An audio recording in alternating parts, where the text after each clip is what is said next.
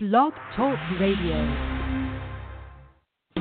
Welcome to the Paula Price Show, where you can experience revelatory teaching, get answers to your questions, and receive powerful prayer.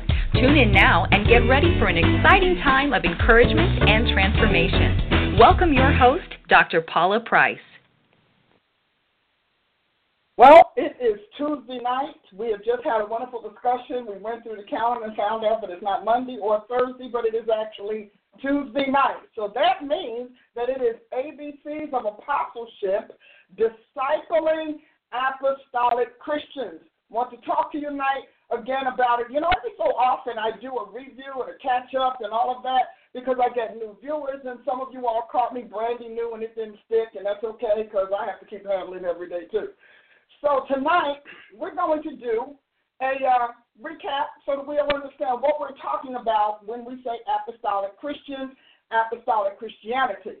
And we're going to talk about it from a little bit of a different point, a different vantage point, if you will. Before I get started, though, we're going to talk, say hi to the kids. Hi, kids. Hallelujah. Um, oh, I'm so excited. My God, I'm, I can't even tell you how much I'm excited about God, how I mean, really excited by the things that God has done and what He's making happen. I just decided I was going to fall in love with Him this morning, so I've just been doing that all day long, just falling in love with God because of His goodness, thanking Him because of His patience and His mercy, His grace that just never fails. I mean, the goodness. And one day I'm going to teach you all, not sure when, because, you know, if I say things, you guys will start writing me and carrying on, you know how that goes. But one day we're going to learn the truth about God's virtues. Because what we think of virtues and what God calls virtue, two different things. But then, you know, so much of that is how it is with us in this world. Before we get started, hi kids, all of you all, I pray for my children. I pray for you peace in school. I pray for favor with your teachers.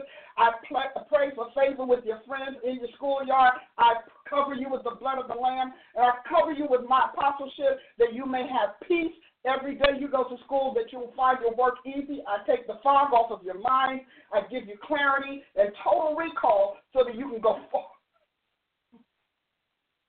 Forgive me, folks, but I got the camera people lifting up their hands saying I'll have some of that so that you'll go forward in God's grace and mercy, and that the light of Jesus Christ will not only shine on you, but it will be appealing and not offensive in the name of the Lord Jesus. Amen and amen. You know, intercessors are going to have to start praying the opposite of what we're getting.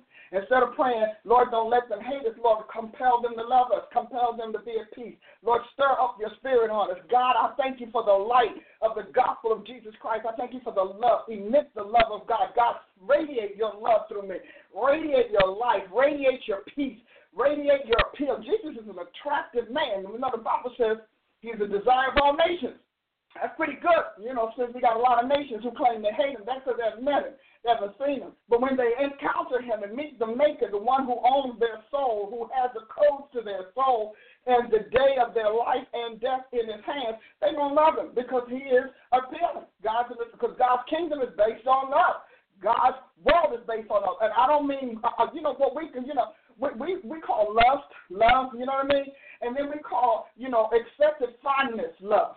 You know, some you all, you don't really love your neighbor, you just fond them.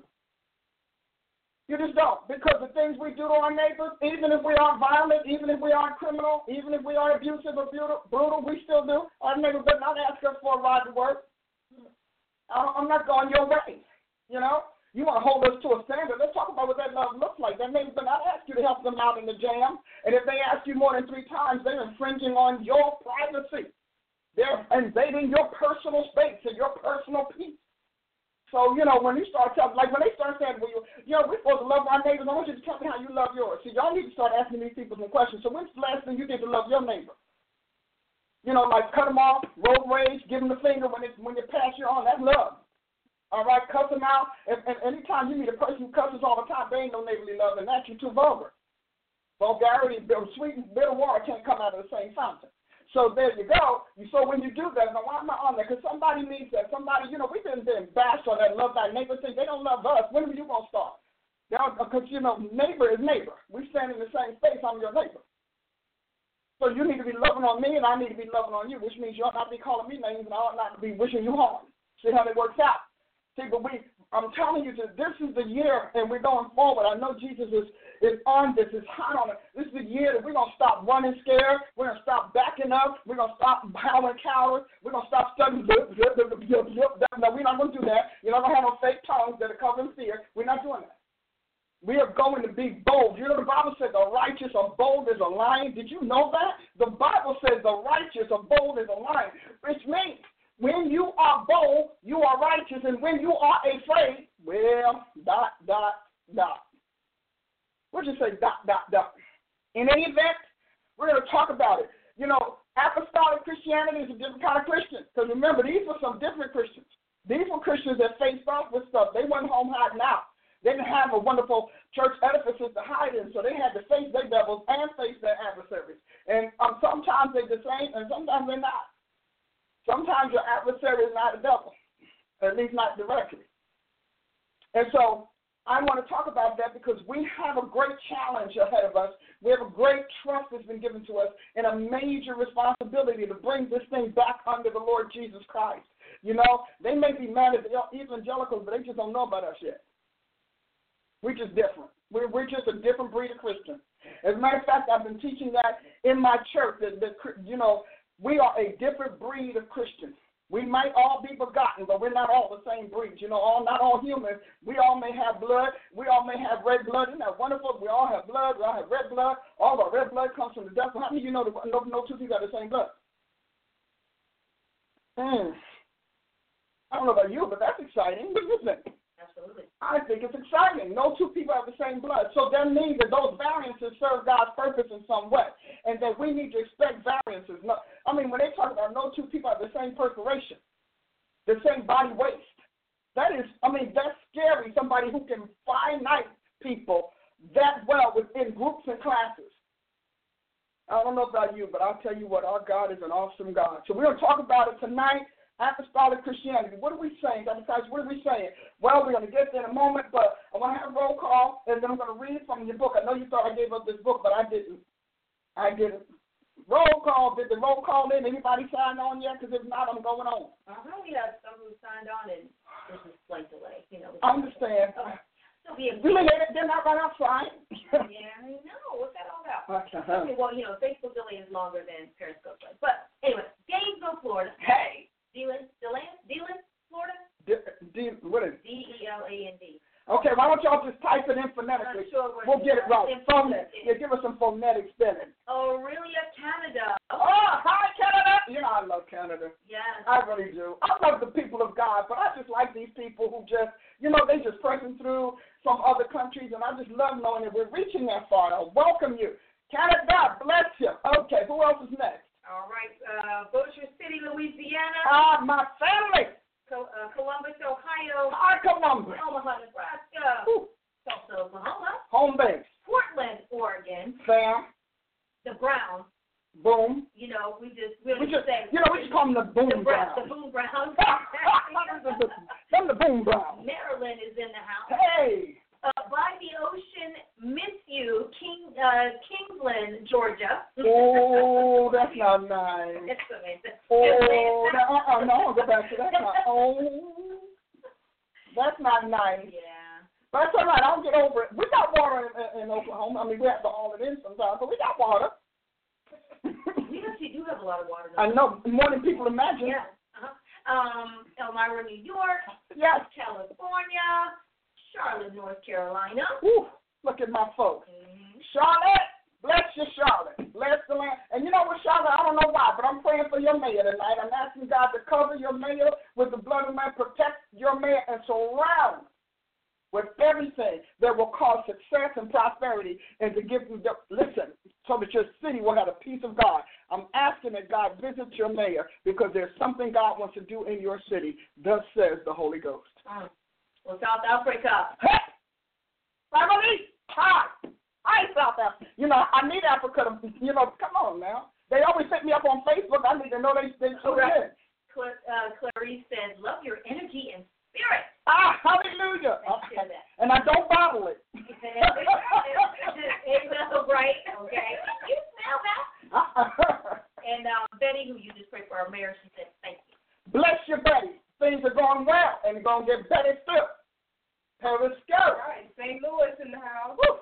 New Jersey. Hometown. Monroe, Connecticut. Right. Dayton, Ohio. Maryland. Atlanta, Georgia. Fairborn, Atlanta. New Jersey, Tennessee, Wisconsin, San Antonio, Texas, Mm. Houston, Texas, Eastern Pennsylvania, New Hope, Alabama, Western Australia. Come on. Hi, Australia. Come on, man. Yeah, I like to see you. You know how to shout at the down under. Come on, dude. We got to love on the down under. God bless you. Hallelujah. on the down I like those people. Hallelujah. Toronto, Canada. Woo. Again. You see? All the all my peeps around the world. England. No, tell me not. Hey, look, London, I'm going to bless you because I know you're losing sleep to watch me. So bless you with fresh energy, great night's sleep. If you get two hours, I demand they turn into eight and you wake up revived and quickened like never before. And to, uh, even to you too, Australia, because I know it's a little bit, a little bit distant. Woo, hallelujah. We have the Bahamas. Yeah. Oh, thank you, Bahamas. I know we're already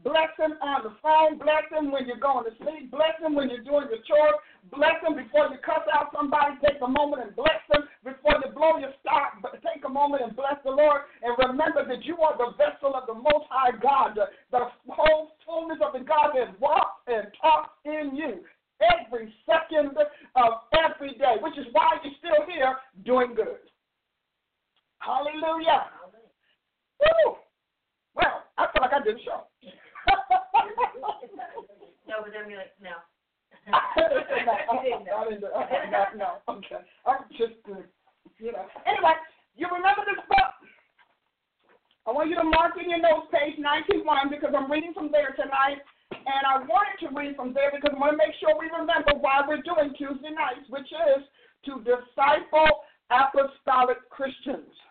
Hallelujah. Around the world. Christian Superior Premise is the title, the head of this section. If you are a Christian, by now you know that being one sets you in an unusual class, spiritually speaking, when it comes to religion and worship. Yeah, and if we haven't figured it out from this last election season, uh-huh. woo, hallelujah. If it wasn't for the Lord on my side, glory to God. Anyway, back there was a time when that class was celebrated, but now it is often condemned. If you are not trying to conform your new creation redemption to the religions of this world, you are learning every day that belonging to Christ is not without its scuffles or adversaries. We the man we put a man in the White House and said he liked Jesus, and ever since then all hell been trying to cut up. Now when when when hell was in the White House, I'm sorry, when, when he wasn't in the White House, that was something else. Living in this world as not of it proves that Christianity's markers are unlike those of any other religion. The reason is not the reason has to do with six identifiers that define and distinguish every religion. They are number one, each religion's founder. Number two, the invisible power that converted and backed the founder. Number three, the source and cause of the faith of religion spread. Number four, the location that religion, uh, that, excuse me, the, the location that birthed a particular religion. Number five, how a religion makes its converts. And number six, the afterlife promises and performances of the faith. Six factors. These six factors are important because they draw the line that separates and elevates Christianity above other religions of this world. Christianity makes no sense to this world because of how because of how world its start, escapes it, or is rejected by many of its inhabitants. Attempting to separate how the world began from the one that began it keeps a cycle of questions and speculations that puzzles most human seekers going around and around and around. That frustrating cycle carries over to those attempting to comprehend Christianity because it and this world share the same source origins. Thus, their answers disclose our faith as the real deal because to accept in the beginning God is to accept in the beginning was the Word and that the Word became flesh. Based on these two premises, hallelujah, I'm going somewhere. The main dynamic that distinguishes our faith is its most compelling one its origin. Christianity began before this world was made, and this world was made by Christianity's founder, and the two are one and the same. Hard, hard to do. Now, here's something that's interesting. That people think, well, you know, well, how is it that people don't know that God deliberately shut everybody into the into ignorance concerning Him? And the reason He did it, I know it's hard for us to gather, but Romans says it, you know, Romans 3 said he shut up the whole earth, everything was shut up under ignorance. He closed everybody up, locked up into sin and righteousness. God did not want people to be born natural, people who were born naturally, to come into the planet knowing him because their nature was not the nature of their creator. People are not born with the nature of the creator. Thus, he wanted to make sure that when people were born and were able to make the decision, they would choose God. And they would choose Him voluntarily. And then from the moment of their choice, they will prove they meant what they said. All that we go through as Christians, all of our tests, all of our trials and tribulations, all of our setbacks and setups and frustrations are all to prove that this world does not hold anything that can make us break from Christ. You know, we were talking at our meeting on Sunday. Do you remember, Ashley, our, our leadership meeting? And I said, I had to come to a place in God where I said, God, we're not going to break up over a house. We're not breaking up over a car. We're not breaking up over a man, over a woman, over anything that was made of this world because it's all clay and it's all going to go back to the dust. And I have to spend forever trying to explain to myself why I blew God off for a car. or a job or anything in this world, since everything in it is temporal and meant to be. And I had to find that place in my affection and my passion for the Lord where I could say, we're not breaking up over this. That's how I cut off a lot of trials, but we're not going to break up over this. You know? I told God, I told, and I said to them, God and I had this conversation. I said, I'm telling you, there is not one thing in this world that's going to make me say, God, I quit you. Not one. Because you know what? I made a choice, and I didn't make that choice blind. Some people may have been children, and you might, might need some tests and carrying on. But those of us who came to Christ later, we know what the world offers, and we know how we can see what those deities are, how they can't deliver. I mean, that's just the way it is. So I say to you, you've got to come to a place where your passion for Christ becomes permanent and not passing. See, because we have those passing moments where we, Lord, I love you. For God I live and for God I die. And you go out there and find a flat tire and you mad with God. It didn't take long because you had a passing passion. But when your passion for God is real, He can do with you like He did with Job. He can tell Satan, yeah, go on and try him, because at the end of all that I let you do, He's still going to love me, and I'm going to bless Him twice as much so that you will never be able to breach His hedge again in any life.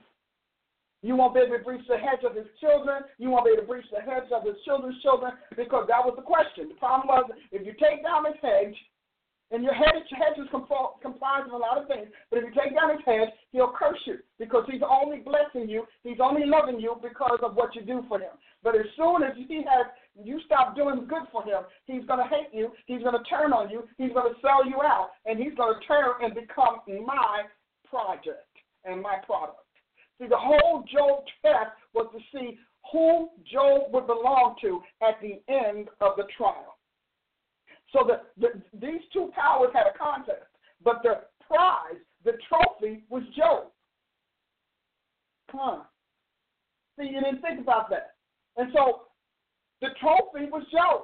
And so when God, when when God said, "Oh, hey, go ahead, do what you need to do," and He did that to let us know that God Himself does not just sit there and throw stuff at us, but we always have an adversary who's moving about as a roaring lion to see whom He may devour. Now, what was Job? I know we think Job was this little guy, but I always teach this, and I don't know. I have some teachings on it. I can't tell you where they are, but we've taught on it on several occasions. Where Job was a was literally a world power at the time. So these these politicians that you don't think you want to pray, you need to pray for them because I'm telling you, Job was the world power, and the idea was to get Job to start stop rendering the Almighty's judgments and justice and begin to render Satan's. That was the whole contest. I know y'all thought it was something else. It wasn't. It was just come on. Because Job, when you read what Job said, he said, I, I rendered judgment. I, I, I held up the cause of the power. I did not, you know, take a bribe. All of that's, that's language of a leader. That's language of a ruler. That's not the language of some guy who's hitting the clock every day. So you need to understand the trial that God is putting you through or uh, uh, uh, allowing you to go through is to prove to the world. Now, God knows. The Bible says the Lord knows those that are his. But nobody's going to know it unless you depart from iniquity. So God may know it, but nobody else will. So the whole test was when, because Satan was fully able to restore Job as well. But he wanted to restore him as his servant. So God let the trial go on, and then when it was over, he said, All right, God, you know, Jesus, enough of this. And he decides he's restoring him. And he, he gave him twice as much as what he lost because he had the portion that he earned, that he he had from being faithful, and then the the portion that he had for not being faithless. And that double portion assured that Job would never have to face that kind of crazy in his life again. So a lot of times we think the double portion comes because we just hung tough. No, no you know, a lot of people go through trials and man with God and tell oh, God, I'm not doing this again and I'm never doing that. And you give them a whole grocery list of how you're going to protect yourself from this again. And so if you're going to use your own protections, God's not going to give you the double portion. I don't know who that's, who I'm prophesying to right now, but bless you. Bless, bless, bless you. Can I bless you? I'm going to have some water. I'll sip. So let's talk about apostolic Christianity. Let me find the wires, you know. Somebody did it for me this time. This is great. Close it. And we're gonna we're gonna put uh thing. Yes. Yay. Yay. Okay, I got it. I don't need your help. I can do it. they don't trust me, guys because I, I I've been known to kind of dismember a few things. you know, I've been known. Get the kingdom. Uh, to, yeah, I put you know I dismember things, and so they want they always want to catch me before I go because I they know I'm persistent. I'll just so it's not working. Anyway, let's be God. Are we ready? Tonight you get a class. You know, I don't do classes with the same extent because, well, it was a lot of class. But anyhow, apostolic Christianity heaven's gold deposited in your soul. If you look at the bottom of the book, it says apostolic Christians, as determined as first breed, predates the church on earth. I'm going to say it again. I'm going to keep saying it. Apostolic Christians, the Christians born from apostles, Christians born from the first apostles, the founding apostles, the originating apostles, are the first type of Christian to hit the planet all Christians after that model, hallelujah, and are apostolic. I don't care if it's your pastor that leads you to the Lord. I don't care if it's your evangelist. It is by the word that these apostles left us in the planet that we are born again. Peter says that we are born again by the incorruptible, imperishable, and all the translations say immortal, eternal, uh, irreversible word of God. So the word of God, the interesting thing about God, God's children is God does not need to use a male and a female to birth his kids. As a matter of fact, in areas where God has no evangelist or nobody to preach the gospel, Jesus shows up or he sends an angel. And, and if Jesus shows up, it's because he's pretty much going to make that person an apostle. because he can send an angel to do that. The angel said, You need to get saved. Jesus can send a dream. He doesn't even have to use any staff, depending on what he plans to do and to use it. So if Jesus takes time out to step up to you as a sinner and tell you you're going to get saved, you better know he has a big call. And if you are one of his adversaries, you better look for a Pauline call because uh, hmm, life is fair. Didn't I say that nicely? Wasn't that nice? Yes. Life is fair. Here's the next one. Are you ready? Okay, so what is apostolic Christianity? Answer organic Christianity. We're going to go through this organic Christianity. Organic, and in today's time where we don't know what a real Christian is, look like, sound like, smell like, talk like, walk like, or act like, we need to understand organic. The, the apostles stayed with the pure word of God. They were very cautious about culture. So look at your screen and watch what's happening here. All right, number one, organic Christianity, pure diamond in the rocks, pollutant free, uncut, unmixed, God preserved, biblically pure, culture free. That is organic Christianity. Let's go through that again pollutant free. Uncut. Now, you know, you might say, I don't know what pollutant free. Well, when they when they tell you the news media says that we have a lot of pollution in the air, what does that mean? Then we understand pollution in the air, which should help us understand pollution in the same. In a perfect world. So polluted saints are like polluted air. Uncut, meaning like this diamond that you see on the screen. Totally not cut, not handled, polished, but the best brought out of it, unmixed. Let me go back. Unmixed.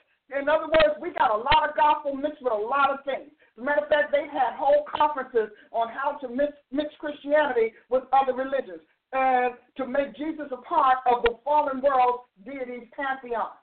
See, all of those deities that, that the world worships, they reproduce by having sex with their they're uh, the women or the creature. Well, it has to be the women because well, the men ain't gonna do nothing. Even though they well, but anyway, they reproduce through sex and the act of sex. Jesus did not reproduce us that way. God did not even do that with Mary. He dropped a sperm in her womb. Now, a lot of folks say, well, I just don't know how God can do that. I don't know how you question that when you've been fertile for 19 years and all of a sudden you're pregnant. God dropped the sperm and then He gave He gave a sperm to your husband and an egg to you and told him what to do. Because if not, you still wouldn't it. Now, God literally did it. Now, one of the reasons why God came and did it in that era was because virginity, as far as his people were concerned, was still a prized commodity. In other words, he could find a lot of virgins. But he built Mary especially for that. And he built Mary to receive his son and to bring him into the world. He knew Mary would be faithful. He knew she was strong enough to take the blowback. Because hmm. there was blowback. They, she knew it, and, and, and, and which is why when Jesus hit the planet and he started doing what he did, it was so phenomenal, so extraordinary, because they had to deal with the reality that this man had something supernatural going on inside of him. Now, they tried to say it was a devil, which is really unfortunate because that means that God's people were not having those kind of signs and wonders except by devils. That's a little bit unfortunate. So, unmixed, God preserved. We don't have, we don't use the preservative of the world. So how would it look like if, um, to have to say that we have the preservative of the world that's keeping us? It would look like you making decisions because they keep you safe, making decisions to prevent your loss, denying God when it is risky to acknowledge Him, ignoring God's righteousness just for the sake of getting along, not speaking up, not defending the truth. Because well, see that is that means you are self-preserved and not God preserved. Biblically pure. I think biblically pure is a very powerful statement because we have a whole lot of people just picking up scripture out of context. I can't even tell you when I was coming up how much uh, I would listen to words in scripture and I would just listen to them preach and then go back and read that in context and it meant nothing Nothing, nothing like what they said. When they tell you to open your Bible, I'm going to give you a little safety tip. This is biblical safety. When they tell you to open your Bible and you re- and they read to you from the Bible, and then they read that they pick out two words that they like and go on, you need to read on. Don't shut your Bible when they shut theirs. You read on. Just keep reading. Just keep reading. Because you will find out that they are using the words of God and not the word of God. So they're using the word in print and not the word that God inspired. And so when you lift the word, when you make the Bible nothing but a, a, a huge vocabulary uh, tool, then you can make it do anything you want. But you read on and continue to read and continue to read because you shut your Bible when they shut their Bible. And the problem is, neither one of y'all knows the rest of the story is. Read on, my saints. Biblically pure means we read it and then we study it. Remember, revelation is proven by research. The reason revelation is proven by research is because the word revelation comes from the word reveal. And reveal means to unveil or pull back, expose something that's there, that's hidden. Veil actually means veil. So it is to unveil. So when when somebody says they have a revelation, they're pulling back the veil on something that's there that you can find. If that, somebody tells you they're giving you a revelation and you can't find it, that is not a revelation. That is a, that's a, literally an imagination. They want to wow you with the words that sound knowledgeable, and they know you're not going to check it out. Oh, and I, I've had it strutting across the state. Yeah, you won't read this inscription and don't talk to me about it. Because I brought you in to help me understand Scripture. I came to you, spent all this money to understand Scripture. So if you've got something that's outside of Scripture, you need to wait till I get to work on Monday. You need to wait till I get out here when we stop talking Scripture. Otherwise, in here, don't tell me you have a revelation I can't find. You realize that a professor can't give you an education you can't prove. A teacher can't give you a piece of information you can't prove. The only people I know that can give you stuff that you can't prove today is the media. They don't have to prove anything anymore. You remember they used to have to prove stuff? They don't have to prove anything anymore. They don't. They just say stuff. They're all frustrated preachers. And I'm telling you, that is not what you want. You come to God for revelation. If somebody says it's a revelation, you need to expect them to bring you what they found when they pulled back that veil off that truth. I don't know. I just thought, what do you think? You think we should do that? How about that? Because you never ask people where, where they get the revelation from. And if you did, ask them because they don't have an answer, don't get mad at you for questioning them. That's why I go through the trouble of doing this. I know there are some people say, I don't need to know all of that. I don't need to know all of that, what the word means and where it came from, etymology and carrying on. If the word is supposed to spark faith, you want to make sure that I'm not sparking a false faith. You want to make sure I'm not giving you a flawed hope. That you will put your hope on things that will not sustain it. See, my understanding of why we do this is very different than many modern people. Not all, because I know some powerful, powerful preachers. But I also know that you need the letter and the spirit. You need the letter to understand the spirit, and you need the spirit to let you know that what you understand is of the right, true, and living God. Can we say that? Because, see, there's a whole lot of spirits out there trying to educate you. A lot of spirits out there trying to teach you stuff. And there are many. Jesus is a very popular man. He's a very powerful guy. His reputation is crazy. And so he has a lot of people wanting to be him. He struggles with envy all the time. People are envying him and vying with him for his position all the time. So you need to recognize that. He said, he said there's going to be a lot of Christ. Trust me. I'm going back home, guys, but there's going to be a lot of Christ. Trust me, y'all gonna have. They're gonna say Christ over here and Christ over there, and Jesus on the mountain, Jesus in the water, Jesus in the hut, Jesus in the cave, Jesus in the river, Jesus in the cloud, Jesus in the grave. We don't know. Jesus is showing up somewhere. Jesus? Anywhere you are? No, that's not true. Jesus is not everywhere you are. And so, because he is in such such an enviable position, God of God, Lord of Lords, the man who God who became flesh, the, the flesh that came back from the grave, the flesh that went into heaven and never died. I mean, that's, that's scary. So you can't. What do you do with somebody like that, other than envy them? If you can't worship him, you will envy him. The whole thing started with envy, which is why envy is a big deal in Scripture. So you need to make sure that when somebody tells you that they're giving you a revelation, don't say, wow, ooh, that's deep. Stop that. Make sure it is deep. I don't mind that you say that about me because I'm already dug deep. But I don't come to you if I don't dig deep. I have been doing this since 1983.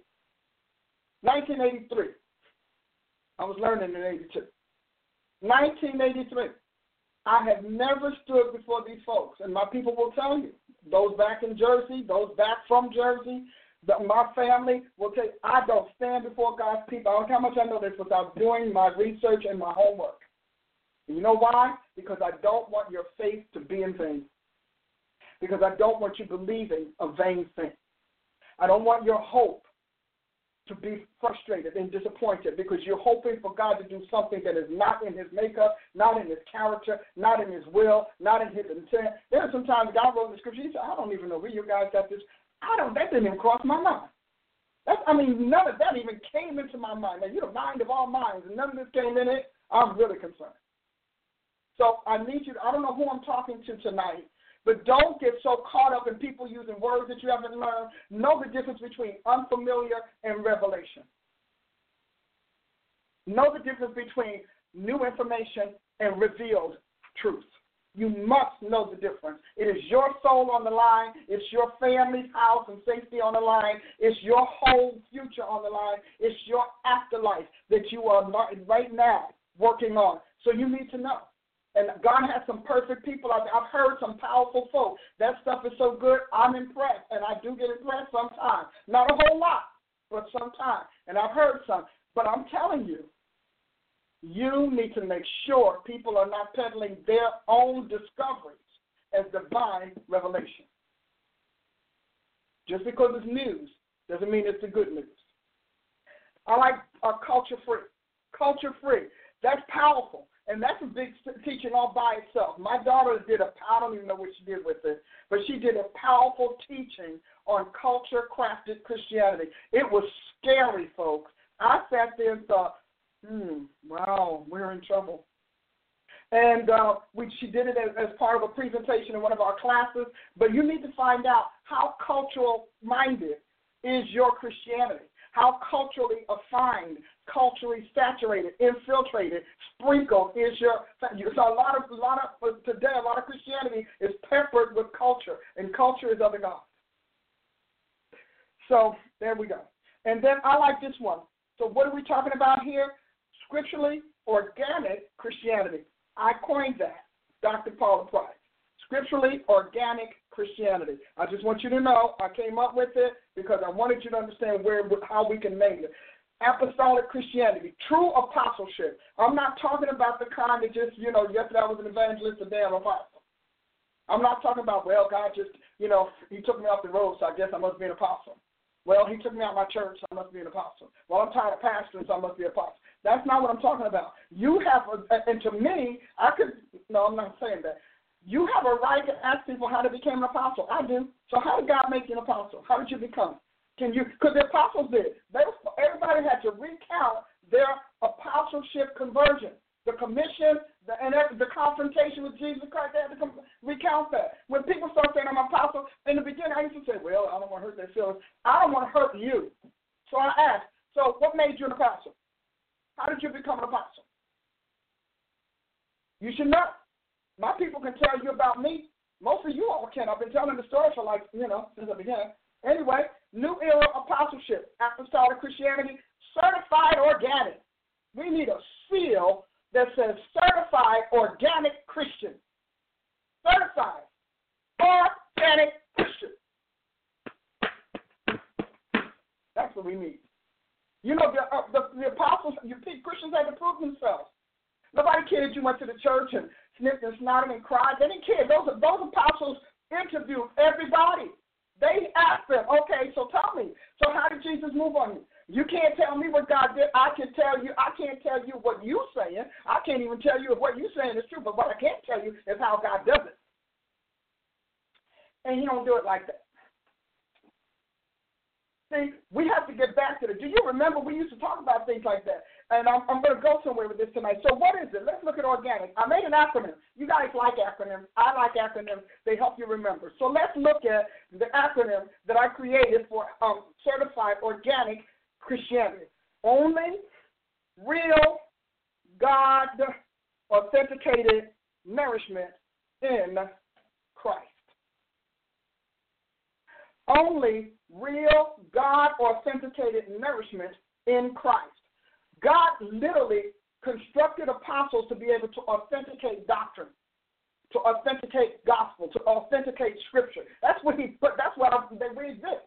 We existed because God knew that He was his Son was getting ready to bust up those pantheons and bust up those false religions and bust into that pagan stronghold with His righteousness, with His truth. The word of the Lord, as Isaiah had spoken so many years ago, and so many of those other prophets, was finally coming to pass. So God said, but He knows His adversary. He said He knows His adversary is not going to go quietly into the night, not going to fade off into the sunset. Say, oh well, I gave it a good shot that he didn't even build Satan to quit. You have to understand. Come on.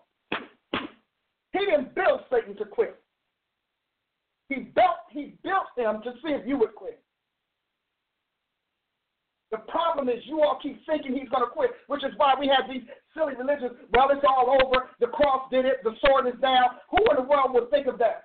Somebody who doesn't know God. He did not build Satan to quit. He built him to see when you would quit, where you would quit. He, was, he built him to, to sift the quitters out of his family. That's why in Revelation he talks about the cowardly being the first ones in the list of those going to hell because he obviously had people who cowered when they when this thing started in heaven and he they joined the other side and they became part of the adversary and the adversary's forces. You keep waiting for the devil to quit and God is waiting for you to defeat him. He's waiting for you to impose the cross on him. He didn't build him to quit. He can't quit. Do you understand? There are generations he's got to deceive. Somebody hear this. Generations, the future has got to be deceived by the same devil you fighting today. See, you, you, you got that stupid preaching. Oh, come on, somebody. I, um, I just want to hit something else. I don't know. I don't know what to do. I don't know what to do.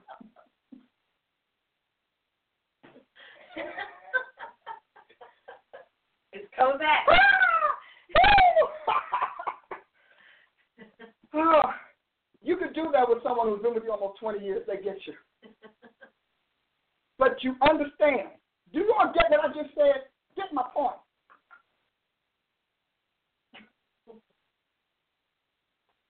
You are acting like, oh, wow, he's in here. He is supposed to hit you to the point that you prove to be the superior one in the contest. And that could be five years or five decades or in the afterlife. But he didn't do. See, we are so busy being afraid, we don't understand that that's, they, they got a really ruler the ruler thing. As a matter of fact, if I can say this, God is Almighty. Now, I want you to hear God is the Almighty God. He, he created this all by himself. He did it first making it himself how he made himself, and then he went on to develop himself and evolve into whatever it is all that we see today. And then God looked around in the process and said, you know what, I don't have, I, I, I haven't done everything. I don't have, I don't have an adversary. I need to make me one of them. I made everything else. I'm going to make me an adversary. So that when I'm bored, when I want to exercise myself, when I want to test the next thing I'm doing, next thing I bring in existence, I've got an adversary. To you, he's he's your to, to God he's an adversary because he, he called that, but he's really a tester. He's like quality assurance for God. Hmm. Come on, saints, y'all flowing with me? He's like quality assurance. You know, when he's done with you, you get that certified tried, proven, and successful. Certified. And when Satan certifies you as no longer a problem, you are certified. See, God knows from the beginning. God knew Job. But in the end, it took Satan to say, Yeah, you're right. He ain't going to curse you. Okay, I'm done. I've thrown my best at it. I'm done. You all are watching all of them supernatural, stupid supernatural movies and carrying on all of that little stupid stuff and getting, oh, oh yeah, uh-uh. God is so good at what he does, he works with seamlessly in his creation. Seamlessly. Now, he can do all of that with his children. He can do all of that with, at will with his people. Every one of them. Their children, the children's children, because they have yet to receive the Spirit of the living God. But when there is a Jesus that steps up in there, the rules change. And you no longer are his child, you become the child king over him. But then you still want to play with him because he's my friend. You know, he's my friend. He's not your friend. He is God's tester. And he has to do his job. God let him loose on the most, every high power God got, he let him loose on. Poor little David, first Bathsheba, and then you would think David would learn, and then he turn around and count the people. His ego gets the best of him, counts the people, because Satan turned him, and then he got to see God cut up. But I want you to understand, God made this devil do just what he's supposed to do. He created him from all of the things that God refused, all of the things that would destroy God, everything that God saw as, as threatening to his existence, threatening to his self-preservation, you know, a, a risk, dangerous to his creature. He, all of that, he put it in one spot. And then when that devil cut, that devil decided to be better than his God, he didn't know his only alternative was to take God's refuge. He took God's refuge. And that's how he became who he is. Oh, I wrote a book about it. Before the garden, God's eternal continuous. Wednesday night warriors. My daughter's teaching it on Wednesday night. She's having a blast. I'm having a blast. Hey, we're having a blast. You know, now I want to ask you a question. Isn't truth sweet? Truth really is sweet. And when people train you in truth, it makes you powerful. I'm not saying that you don't feel. You will feel. These nerves are real in our bodies. This flesh is real.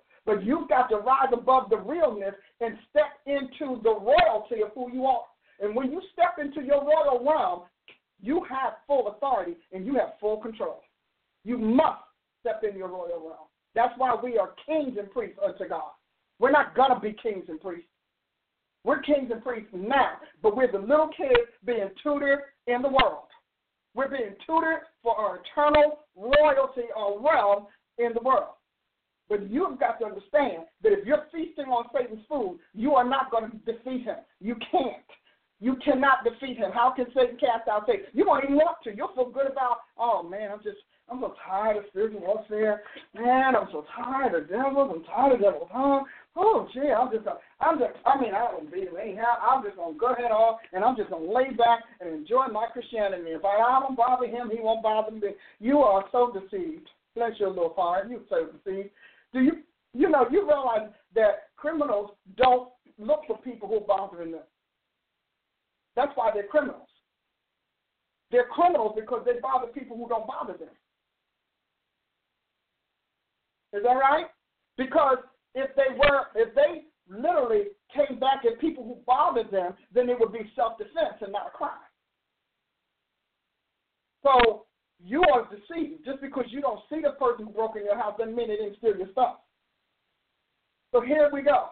You have got to get into your royal realm. And we'll talk about that. When I teach king and kingdom, those are the things that I teach. You know, and I'll start by teaching king. If you are the offspring of Jesus Christ, you're the offspring of the Godhead, then guess what? You are supposed to be in your royal realm, but you're going to have to fight because all kings, all royalty, all monarchs, all supers, all powers war. It's not if God's got to fight to get his, you got to fight to get yours and to keep it.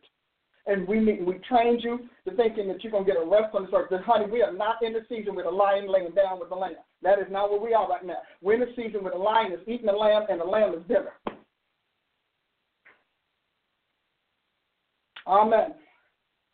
So organic, the new era apostleship, organic Christianity, organically born, grown, fed, bred.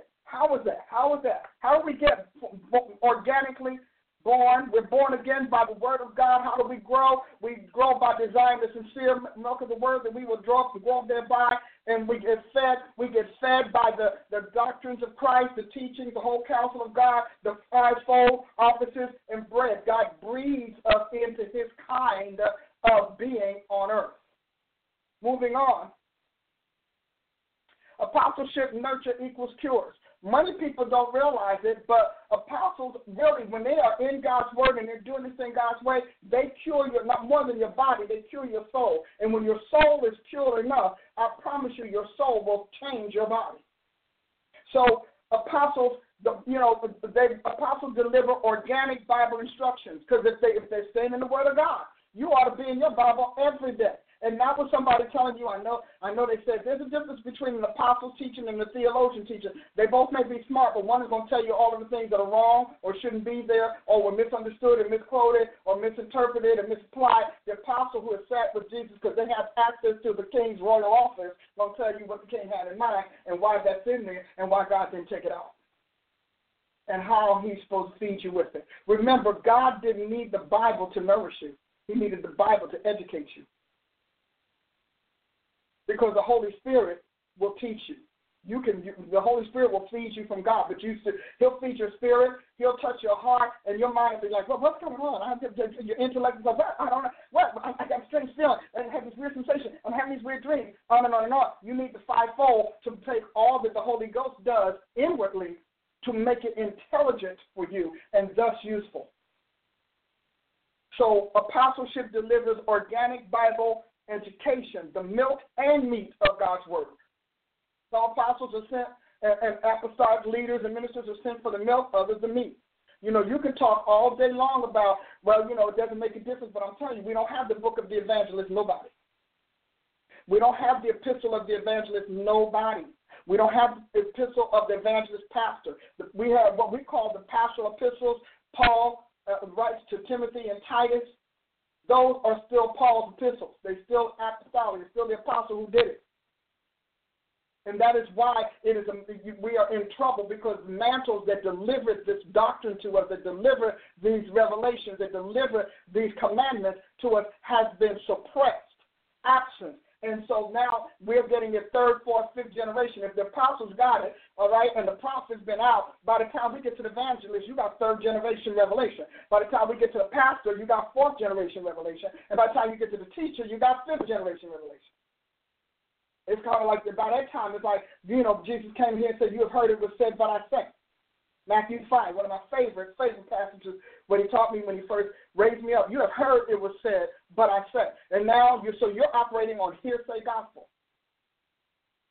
Well, we could read it. Yeah, you can read it, but if you haven't been trained by that, one of the things that made Luke powerful, and we don't even realize what Paul did in bringing Luke into his fold, but he made Luke powerful, was Luke said, but I was trained by this man.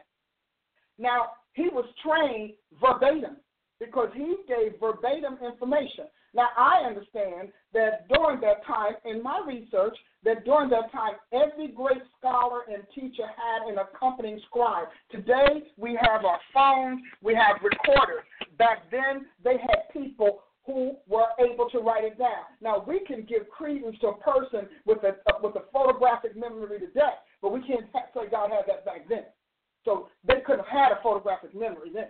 They could not have 100% memory recall then. But I'm thinking they would be smart enough to do that. Plus, those people feared God. They feared spiritual things, and they feared error. Today, we're okay with error. They were not okay with error back then. Back then, it was a problem. And if you were found to be erroneous, you lost your job, you lost your money, you lost your home, you lost credibility. You got it was very risky to be in error and be proven to be in error, and you were marked as a counterfeit.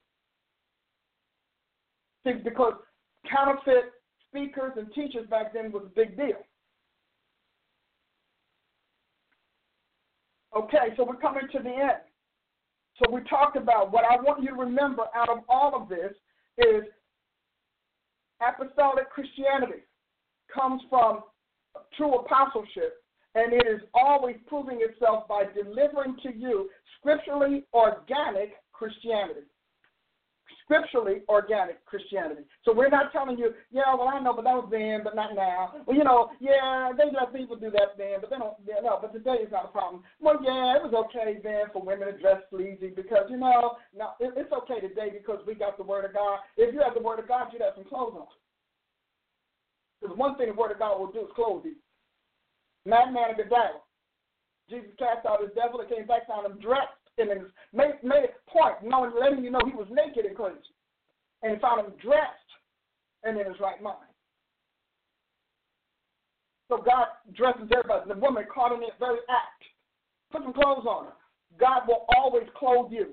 The only person who will unclothe you is Satan because he knows the vulnerability of nakedness.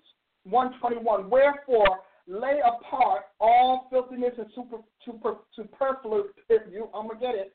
Superfluity of naughtiness and receive with meekness the engrafted word which is able to save your soul.